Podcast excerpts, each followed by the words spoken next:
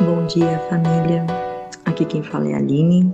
Estamos com mais um dia de podcast, com porções diárias da Palavra de Deus. E esta semana nós estamos falando sobre unidade, sobre viver e expressar essa unidade para com os nossos irmãos, né? E hoje eu quero compartilhar com você algo acerca da unidade que está no livro de Eclesiastes, capítulo 4, do versículo 9 ao 12, que fala assim: Melhor é serem dois do que um, porque maior é o pagamento pelo seu trabalho. Porque se caírem, um levanta o companheiro, mas ai do que estiver só, pois caindo não haverá quem o levante. Também, se dois dormirem juntos, eles se aquecerão, mas se for um sozinho, como se aquecerá? Se alguém quiser dominar um deles, os dois poderão resistir. O cordão de três dobras não se rompe com facilidade.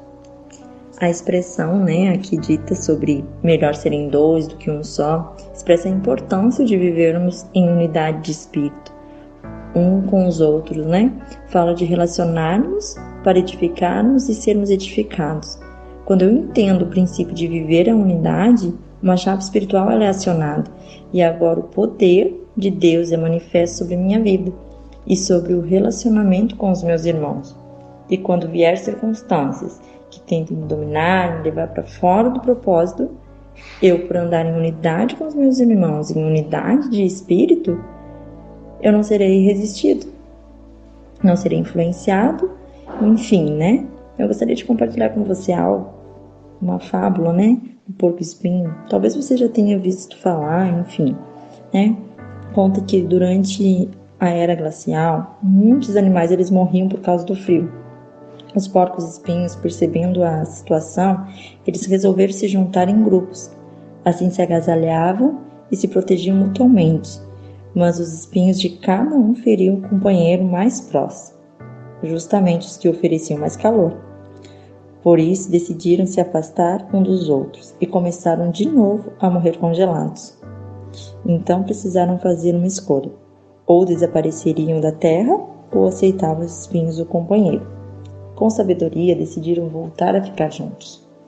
Aprenderam assim a conviver com as pequenas feridas que a relação com uma pessoa muito próxima podia causar, já que o mais importante era o calor do outro.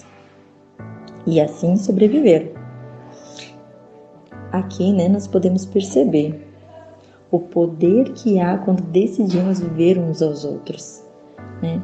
Hum, quando nós decidimos viver a vida de uns aos outros, quando nós decidimos viver o princípio da unidade em nossos dias, não haverá morte, não haverá necessidade, não haverá incredulidade, sempre vai haver provisão. Quando andamos em unidade, somos guardados por viver esse princípio em nossas vidas. A vida de uns aos outros, né? Uma igreja que anda sozinha, ela não tem mover, ela não tem, ela não cumpre com o propósito de Deus. Só há vida quando há unidade de espírito. A força da igreja ela está em viver a vida de uns aos outros, no relacionamento, suportando, amando. Então hoje nós sabemos que nós não fomos criados com o propósito de vivermos sozinhos, mas sim de nos relacionarmos uns com os outros para cumprir com o propósito.